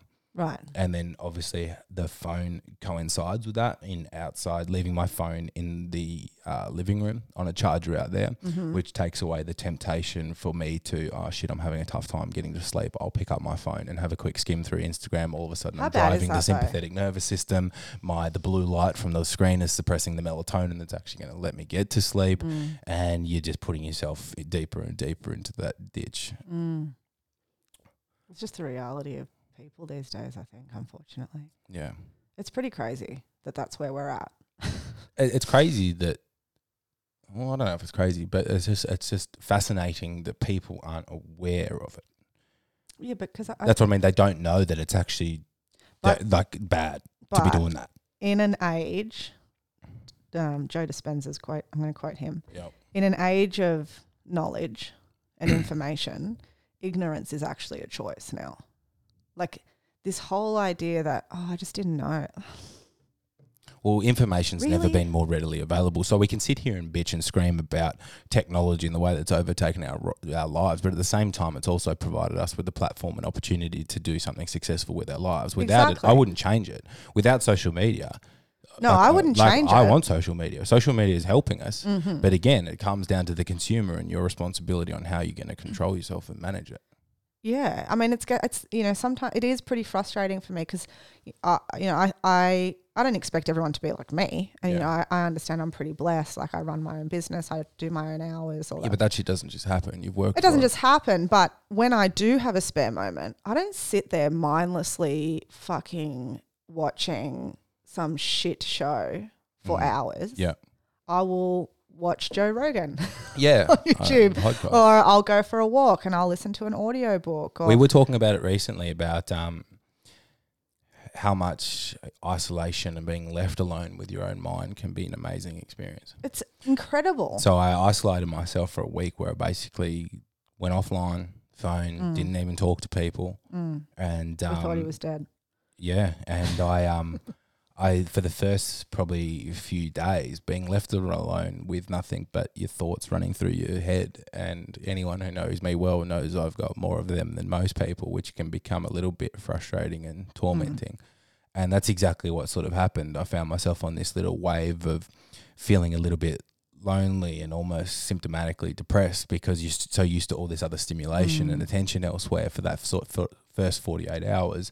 And then that sort of wave of sadness or depression and loneliness started flowing into um, creativity and e- excitement and discovery. I was unpacking things and unfolding things and realizing things about yourself. And it was, I found it really, really um, Therapeutic. Mm. therapeutic and beneficial. And then uh, I almost found myself like, because obviously I can't continue on that path forever unless I want to become a Buddhist monk. But I, I was almost like uh, a bit shitty at the end of that week, being like, I don't Gotta go want to back let to it go. reality. I don't want to let it go. So, um, it was a cool experience and a lesson learned, and something that I'm going to be making sure to do more of. Yeah, well, you know, um, I recently ran a mental health seminar with Ryan Hassan, um, and someone asked him. Ryan works more so in the modalities of um, hypnotherapy and NLP, and I was sort of coming at it from the biochemical aspect. But um, someone asked him, like, when do you when do you know that you've got mental health issues? Like, uh, Yeah, like no what- green light turns on and Right. tells you, yeah, you're in it. and he said, if you can't sit in a room on your own for 30 minutes without any stimulation, there's a problem. Mm. And it's so true. Like, think about that, right? Really think about that. Like, when was the last time you literally just sat down for 30 minutes, no phone, no TV, no music, nothing? It's too easy with the distractions we've got around us to fold. It's crazy. Mm. It's, like you crazy. look at, um, I'm guilty of it, we all are, but you go to a cafe, for example, to sit down with somebody and they're not there, or even if they are there, and then when they go to the bathroom, what do you do? yeah. You pick up your phone straight away. You can't just sit there and enjoy your coffee or yeah. whatever it may be. It's your instinct is just straight away to Mm. pick up your phone. They're so uncomfortable with their own thoughts and just being Yeah. present in the moment and mindful of what you're doing. It's crazy. It's, it's, it's something that I'm working on daily. But that, that, that that's the key to making change is actually having awareness of the fact in the first place. Mm. So yeah, they're, they're things that I'm guilty of, but constantly trying to be aware of and improve. Mm. Mm. Anyway, got down a dark hole there, didn't we? We did. geez, We've um, covered some ground. What's our time check? it's in there about an hour twelve. Should we keep going? I feel like we're on a bit of a roll here. Yeah. Tell me more about um, because again, these are the things that I said I wanted to hold off asking you about because although you and I sound like we've known each other for a long, long time, Feels like that. and we, uh, we have, and I'm so grateful that we've we've met and teamed up. Everything sort of those stars aligned for for me particularly with my transition out of my old business Mm. into this new one, uh, which has the multiple facets and the seminars being one of them, which is something that I was really passionate about um, doing. But um, other than me hearing you call out Botox at other seminars and things, like how did you become to be doing what you're doing? Like you've got a pretty good story. Yeah. Um. So, uh, how long have you been in the industry for? Uh, eleven years. Yeah, it's probably about. I've been. Tw- I think this is my twelfth year. Yeah. Could be my twelfth or thirteenth year. Um. So about the same. Um. And I think like any newbie trainer, you Yeah, you, know. think you know everything. oh, mate, I was vegan then as well. I was eating chicken brown rice and and barbecue sauce. Um, yeah, so I started, I actually got into the industry because I was nannying these two boys, Max Yeah. and Huey, and their mum was the general manager or maybe something higher at Fernwood. Yeah. Um, and at the time, I was studying a Bachelor of Social Work. I was nannying. I was doing some hospo work. I, I'm a super hard worker. Anyone who knows me knows that. Um, and I said, "Oh, I need, I need another job." and she said, "Well, why don't you come in and do a few hours in the morning at Fernwood?" And so Fernwood was my first exposure to, um, I guess, the fitness industry, How was that? which is so laughable when I How think was Hmm. Fernwood? it was a fucking joke. Like, so Fernwood, this is back then. This was, Mm-hmm. yeah, 11 or 12 years ago. I was in the city. With the with the machines upholstered in pink. That's what I'm imagining. Anyway, I, Um, It don't- I was- wouldn't be allowed to step foot. it in was that very place. sterile. It was Yeah. very sexist. yeah, men. hundred percent. Sexist goes both ways. Correct. Um, The woman's world. woman's world. But so Fern would do, I don't know if they still do it, but they did this thing where they would give you free breakfast, right? Uh, Nice. Mm. Yeah, as part of the membership. And one of my jobs, because I always did the clothes, clothes, sorry, was I had to stack out the breakfast for the next morning, right?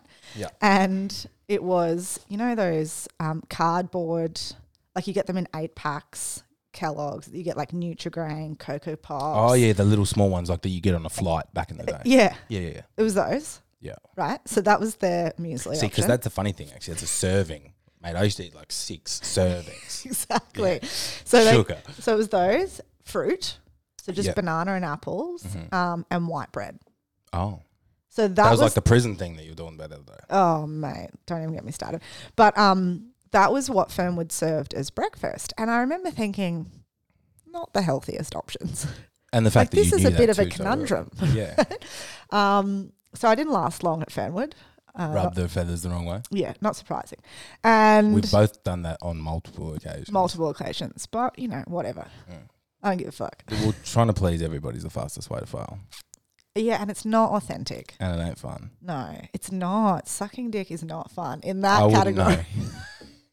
in that category. Okay. Um, so yeah, I started at Fenwood, and then I was doing personal training with um, still a really good friend of mine, Demir, and he owned uh, boot- Do you know Demir? no, Oh, he owned a um, like a boutique gym in South Melbourne. remember I didn't grow up here. That's right. That's right. You're in Tassie. Yeah. Um, so then I started working for him. Mm-hmm. And, you know, like anyone else in the fitness industry, I scrub toilets, clean the gym floor, like See, that's the stuff I didn't. You do got that out was of meant it. to, which is yeah, mm, motherfucker. didn't last that long. Um, so I did that, and then during that period, um, I then moved into a space in the Rialto called Fitline. Stayed there for a couple of years, and then um, until recently, But all through this time, Mm. you've been coaching and training people. But beyond just where did you start to transition from? Okay, I've done my personal personal training certification, Mm. which, as we mentioned, is just a large comprehension exercise, bullshit. basically. Yeah, of irrelevant, outdated Yeah. information that's not what we need to know. Mm. So, how did you go from having that information? What What was your form of education? How did you become to where you are now, in such a knowledgeable space? oh, I definitely would accredit that to the last two places I worked, Fitline and Fifth Element. Okay. Um, So, what was your turning point in your journey of 12 years from being, I'm a personal trainer to now I'm something more than that? Where, w- where was your question. turning I don't point? think that was until this year. yeah, okay. like honestly i think um yeah i I think there's a lot No, but it wasn't this year because you've been smart for longer than a year. i think i've been smart but i, I think there was a lot of ego Mm. around Ego's not all bad, though. If we didn't have an ego, we wouldn't be doing what we're doing. no no ego's not all bad but there there was certainly until this year there was certainly never a desire to like i always needed to know everything i knew everything hmm right i was the if you want to know something go to holly right Yeah. which on reflection i'm like "Oh." i was actually having this conversation with I know what was it you mean, though. the You other like day? to be the person that people are turning to for the answer. yeah but But you, that is your ego. You need to be able to let go of that credit. To And I didn't always know the answer, but I pretended to. See, I was just about to say that's a problem within the industry is that people are so reluctant to fucked say, up. I don't know. There's nothing wrong with saying, I don't know. I love being asked things that I don't know so I can say, I don't know. And now you've stimulated a pathway for me to learn something new. And I'm grateful for having the resources and being taught how, where to look yeah. and how to think yeah. and who I can bounce off to Yeah. get that information because there really is, like you said, we've never had information more accessible than we ever have Mm. before. So there really is no excuse for that. no. You know what I mean? So I know I can find out because I've got the resources and the people around me to do it. If yeah, I but need it's this it's this idea of saying, "Oh, that's a good question," to. Mm. right? Which I was not, and I think a lot of that was because, Oh, I've done the same thing. You just yeah, give Well- them some bullshit answer. when you're in an environment where maybe that's what it's like, Mm-hmm. like you know, if you don't Just know, you're say an it. idiot. Yeah. right? Let's just leave it at that. Mm-hmm. Uh, me on a personal level, um, I'm the type of person that I'll try to mirror that individual that's in front of me who I'm trying to be The like, fallacy of authority. right? We I'll spoke tr- about that. I'll mirror it. Yeah. Yeah. So that I can get approved by them or whatever it might be. Yeah. Okay. But in that journey of mirroring um, those people that I previously worked with and for, Yeah. um, I lost myself. You know, so Mm-hmm. I actually turned into, a, I would say, a pretty not very nice person. Um, But you're a product of who you're spending your time with. So you need to not 100%. blame yourself for that. Well, the, you got to take personal responsibility Oh. for sure. And I really admire, that's why I really, really admire the people who consistently rebel. Well, 'Cause that's I'm like, that's almost Jesus, like you got some balls, bro. that's kind of how I try and live my life and how I found myself here in Jungle HQ Mm. is that you don't want to be a creature of circumstance. No. you want to be the creator of circumstance. Yeah. And self pity is not something that sits well with me. Mm. If you can see that something's not good in your life, then do something about it. I, I, It's as simple as 100% that. agree. You know, like if- it might not be comfortable, but that's that's that's the recipe for growth. mm. Yeah, no, I definitely agree. But I think, yeah, a part of where I've come from, there's been all of that. Um, Yeah. Which, which is why I say this year is probably the first year where I feel like, you know, I'm, I'm actually me. Yeah, I'm yeah. like becoming all that I am. Um, because again, coming back to mirroring and being a byproduct of your environment, now I've got a whole new environment of so many different people who only want to see me succeed and only Yeah. want to support which me. is kind of how that's exactly how we've spoken about it and how you and I work. Yeah, That we can and- collectively work together as a team, but as individuals, individuals can do push their own us in thing our own and you'll directions. support that, Mm. you know? Um, And it actually feels nice to genuinely want that for someone rather than just saying that you want the best for them. As well. Hundred percent, hundred percent. Yeah. And what you'll find is like people will start to do things for you, and then you'll do things for them, and I don't know. It's like that whole essence of real proper community, you know, because you're not you're not sort of in a fear based environment. Where it's you're interesting like, that about like doing things for other people and people doing things for you. Like I had a perspective uh, laid out in front of me a while ago by someone when I was having a conversation because I often feel really guilty if I ask somebody for help or somebody else offers me with help for something, and even though I may be really want them to help and it really would be a big favor, Mm, you you'll decline because I feel like I'm being well mannered. But what they came, the, the discussion went, it was like, Jack, how do you feel when you help somebody that Hmm. you care about? I'm like, I feel really good. I feel really happy. They're like, so why are you denying someone that you care about of the same feelings? yeah, that's a good point. Yeah, and it's still hard, but it, I just you got to keep reminding yourself of that when someone you know offers, you Offers. to help. Yeah. So, um, yeah, I mean, I think this year it's exploded. And like when you're when you're coming back to how I got here, like when you're around those type of people Mm-hmm. who only want to see the best for you, and there's no um, judgment or like. Oh, you're doing this, and you know I'm going to make your life a living hell, and you know blah blah blah. Because it's all ego. Yeah, like or if just trying somebody's to keep your judging you, wings down. yeah, hundred percent. Stay in your shadow. Stay in your shadow. Right. Um. You, my knowledge is like, pfft, it's exploded. Yeah, is there one particular course, seminar, anything that you attended that opened your mind? Um. What's the best one you've done? I don't know if there's a particular course. If I'm honest. Yeah, or person, an influencer, Um, yeah, I someone think- who's done something for you. Um, Mind of My Own by Kelly Brogan was probably like one of the best books ever. She's um. That's where we're similar. We're very both both modestly educated, and that we're self taught. You know, super self-taught. The only reason I've gone back to uni, like legit, Mm. yeah, it's to shut people up. is because I cannot handle people saying, "But You're you're not not a a doctor. doctor." so I'm like, you know what, motherfuckers, I'm gonna become one. Yeah, Um, that's the only reason, you know. And like, luckily, I'm doing something where I'm actually like enjoying learning Yeah. about you know science, and um, it's a yeah. I'm a it's nerd. like, nerd, bro. I was not at school, but I'm I, I'm a nerd now. Like I mean, I won't make plans on a Friday night because I want to sit at home with my dog and read a fucking PubMed article. Yeah, but you know, to me, that just proves that I think people will probably go back on a tangent here, but like going into uni at 18 That's exactly what I did. I went You and did a don't marketing know. and finance degree because I watched Wall Street too many times, and I knew I wanted money, and people tell you that that's what you need to do. and that's what my mates were doing, Yeah, but like that's So I just followed. fucked. and it was fucking bullshit. And you know, and then you get uh, h- h- get hit with this hex debt, and most of the time, like both you and I are not working in the industries that we first studied a degree in, Mm. you know, and it's like, I don't know. I think I actually would encourage more people in their 30s to go back to uni. See, I agree. I did it the complete wrong way round. Like I can see myself going back to uni in six years' time.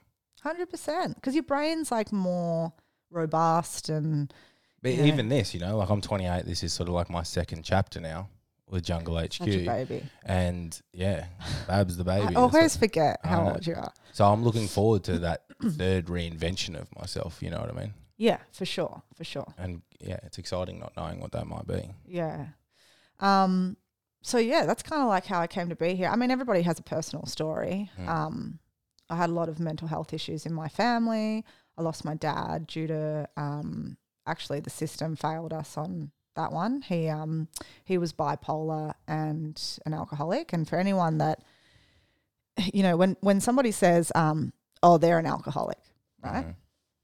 You don't know what an alcoholic is until you actually live with one. Like Yeah, you can someone only speculate. and go someone off the drinking a booze. few beers every night Yeah, that's not So an alcoholic they're, they're a heavy drinker. like, they're a heavy drinker Yeah. like but an alcoholic is someone who literally like robs their 10 year old children and drinks two bottles of wine in two minutes and then wants more right so he was seriously unwell my dad um, and one night he he fell down the stairs he split his whole head open i came home um, How old were you?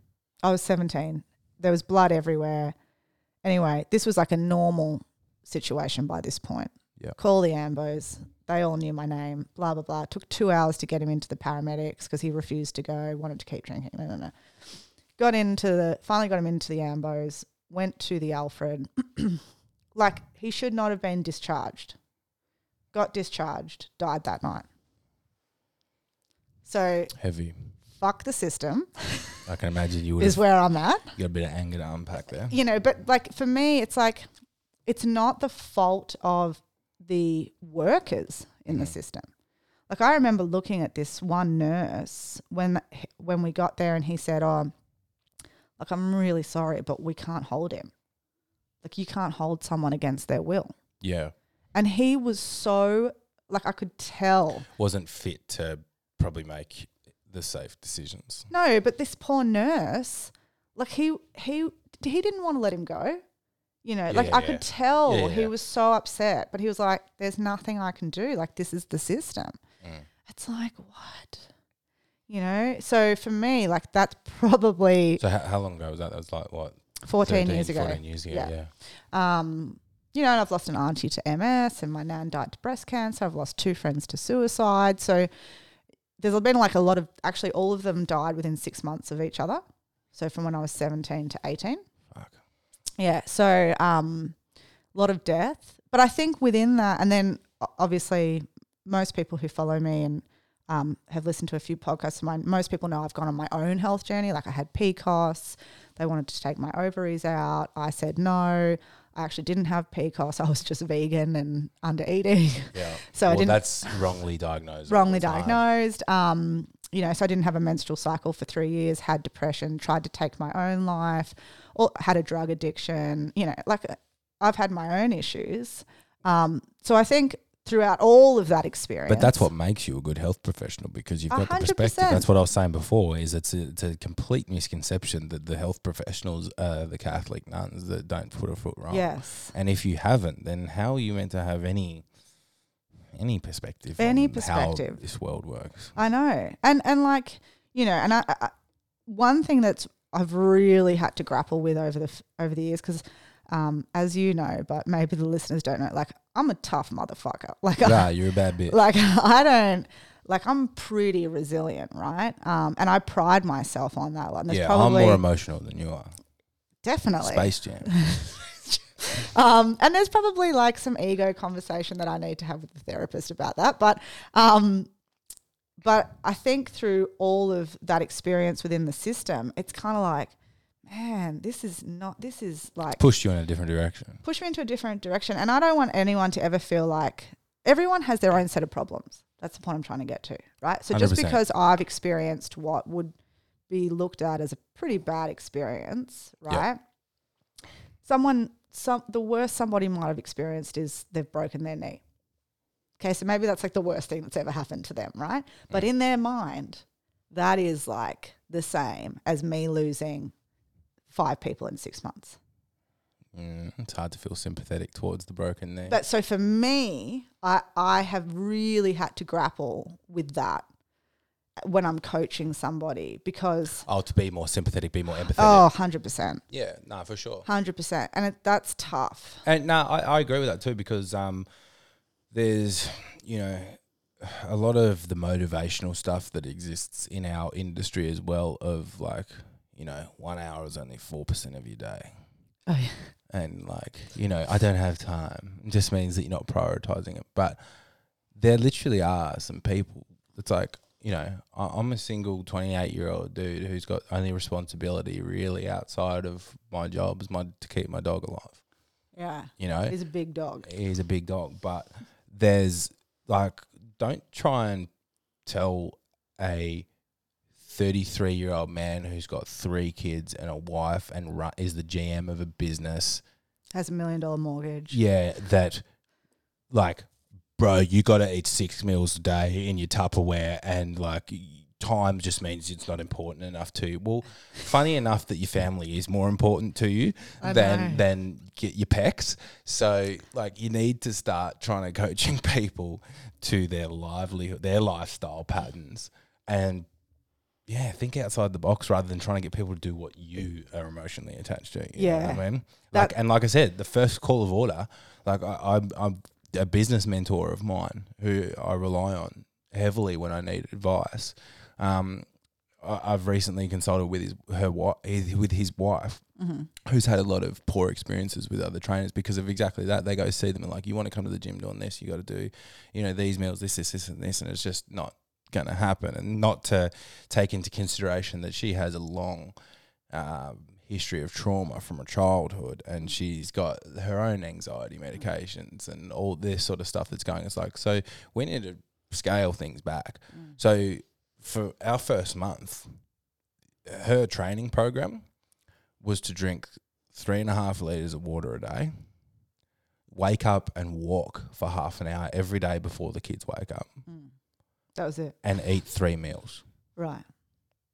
No, I didn't even care what they were. Just eat three meals Mm, mm. because she wasn't eating three meals. She's eating two. Like Yeah. that. That's enough for someone to start off with yeah. in for that position. sure. You know, like least mode is the beast mode. It is really weird though because um, what we're talking about is basically this idea of not having judgment. Yep.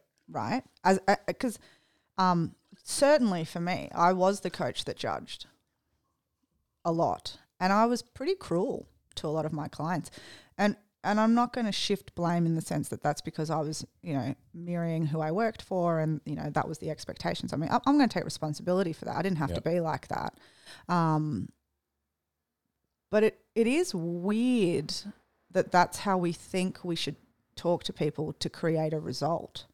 Mm. But Negative reinforcement like It's that never really works. Like weird that though. reverse psychology doesn't actually really work. well, you just because what's happening then is somebody is doing something based like based off fear, Mm. not love. Or embarrassment. yeah, they're not doing it from a place of joy or love or happiness or fulfillment. It's like, oh God, I don't want Holly to catch me. Yeah. You know? Well, that's what I mean. You, you people. that's not you need to- sustainable. you need to coach people to their level of care, and you try and coach them beyond with that. A confused mind says no, and then they're only just going to lie to you ag- again. Yeah, of course. And like it's going to change i- if there's any coaches listening, it will change with the person that's in front of you. So, Taylor Harris, I don't have to sit there and be like, How was your day? Mm. What's been going on? She doesn't, she's an athlete. Yeah. She needs to be She's told like, black and white. Tell me what to do. And she does it, right? And that's fine. That works. Mm. but you're for her. understanding her psychology. Yeah. Well, that's a big part of coaching that really doesn't get taken into consideration. And I think That the- should be the first thing to take into consideration. That's cert three and four.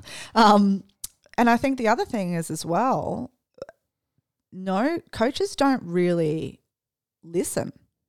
Like, do you re- are you really listening and hearing the person in front of you when they're talking about their struggles and what's got them to where they currently are and the health issues that they're experiencing?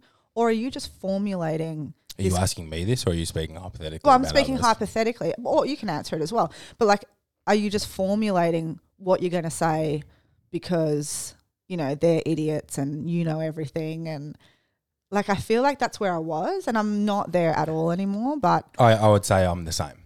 that's that's definitely an issue Yeah. within this industry. Yeah. Um, which is weird. Yeah. I don't know why it's gotten like that. But then I think it m- maybe it comes down to the, um, and I'm only speculating here, I'm having a stab in the dark. Maybe it comes down to the higher power, the reason on why people do what they do. Are the people who are doing personal training and taking people's health into their hands just because it looks cool and it's popular to become a personal trainer? Or have they got a reason on why they get out of bed each day that's put them into this position, like you and I do? Mm. That's yeah, that's a good point. because yeah, as you know with my story, you know, as a personal trainer, young, just started going to uni. It was a pretty good exchange of time for money, Mm-hmm. and that at that age, that allowed me to live the lifestyle and have the freedom to do what I wanted to do, which was basically go out and drink on the weekend. Mm. Mm. But then I was exposed enough times to, um, with people that I cared about, the damaging effects of eating disorders and mental health and the connection that had to all their body image, Mm. which is now very much uh, fueled with social media and the false expectations of how one should be, look, act, Mm. and speak, etc. So, as the observer, close observer to those incidents, they held weight. Mm. So they changed my complete paradigm Mm. of realizing, okay, I've actually have an opportunity here to change or help or influence in a positive direction with people that deserve that that I actually care about. Yeah. You know what I mean? But you took the you you were you did that. N- Yeah, but lots it, of but peop- it, but it took something. yeah, it but lots hurt of to do people that. even have an experience Mm. and they still don't change, or they don't use that They're experience. probably the people that you and I don't connect with that well. Yeah, that's probably true. Yeah. but um yeah, I don't know. Mm. Anyway, that's sort of how we're here. It it's is. through our experiences, and you know, and I, and I, I- I really, really like yes, um, but with our experiences too, I'm a student. hundred percent. Yeah, I'm I'm, not actually aware- yeah. a student. I'm paying hex. Yeah. I'm just a fake one who does it at home with his antique desk. Um like yeah, we don't sit here saying that we know everything. I'm constantly learning just by having the conversations we have by doing our seminars and things. And again, that's what I mean. I used to, I originally back in the day felt embarrassed if I'd get asked a question that I don't know the answer of because I felt then incompetent or inadequate. Mm. but now I feel excited by it because I'm confident enough within myself of the level because I know I've worked hard yeah, yeah. to, yeah, to arm my you know forces. Mm. But as now that that just stimulates me to keep moving forward. You know, Yeah, which it should every coach. yeah, I think if you're if you're really going to do well in this industry, like I get, I do get asked that question all the time. what questions are Like, oh, you are you know, how do you know all of this? Like, yeah like, whoa, you've got so much knowledge, but it's like I've been doing this for 13 years. Mm. Like like consistently like looking and like putting in knowledge to my brain and like reading and attending seminars. and- admitting that you're wrong about something, Ooh, that was admitting that you were wrong. Is, is the best thing that can happen to you. it's the best thing that can happen, but it, it hasn't happened until this year. I still find that hard to believe Yeah, no, because seriously. it's such a world away from the other description. what do you mean? of your personality in the past or Mm. your mindset maybe because for me it was um again young personal trainer thought i had that shit figured out Mm. i was the more i was the bigger kid of the group in the friendship you know what i mean i had Mm. that status but then you actually speak to someone who knows what they're talking about and you learn a little bit from them Mm. and the more and more you learn the more and more you realize you don't know Oh, 100%. and so until you start that avenue you realize that you are a grub And that's how we'll end today. Mm. so, anyway, I mean, I guess to finish, like to wrap that side of things up, um, my only advice to trainers or coaches would be yeah, be humble, 100% be fucking tenacious though, like dog to a bone tenacious. and start being positive. Stop trying to cut other people's legs out from underneath them because Yeah. people are doing the best that they can. doing the best that they can. And you know what? Collaboration is the key to success. So if you choose to stand alone, you're going to get nowhere. Yeah. Because you're just going to get knocked out. you know, work with other people. Um, be willing to to do things with people, as you said. Learn from them; they'll learn from you. Mhm. You never know. Um, I wish I had done those things much, much, much, much earlier. Yeah, start listening instead of talking. Oh, that's a real problem for me. I love talking. We've probably been talking over the top of each other all podcast. Awesome. all right, that's a wrap. Thanks again, Holes. Pleasure. We'll be back. I think we'll be back pretty regular, but Sounds- we're here on the seventh September. Yes, yes. 10 to 4. So if you liked what we're saying, Jump on. What are we talking? We're talking porn, abortions, the pill. the pill. Um, we're Psychedelic talking drugs. psychedelic drugs. We're talking other recreational drugs, including amphetamines, marijuana, uh, probably mushrooms. Steroids. We're talking about steroids. We're going to talk about melanotan. I think um, You're going to talk about melanotan. Yeah, well, that shit's bad. But anyway, we'll save that for September seventh. Anything else that we're missing there? Oh, I'm sure Jake it's- will go on a million tangents, so there'll be extras. Yeah, so it'll, instead of finishing at 4, it'll probably finish at 7. Yeah, probably. That's all right. All right, thanks We've for warned ya. having me. Thank you.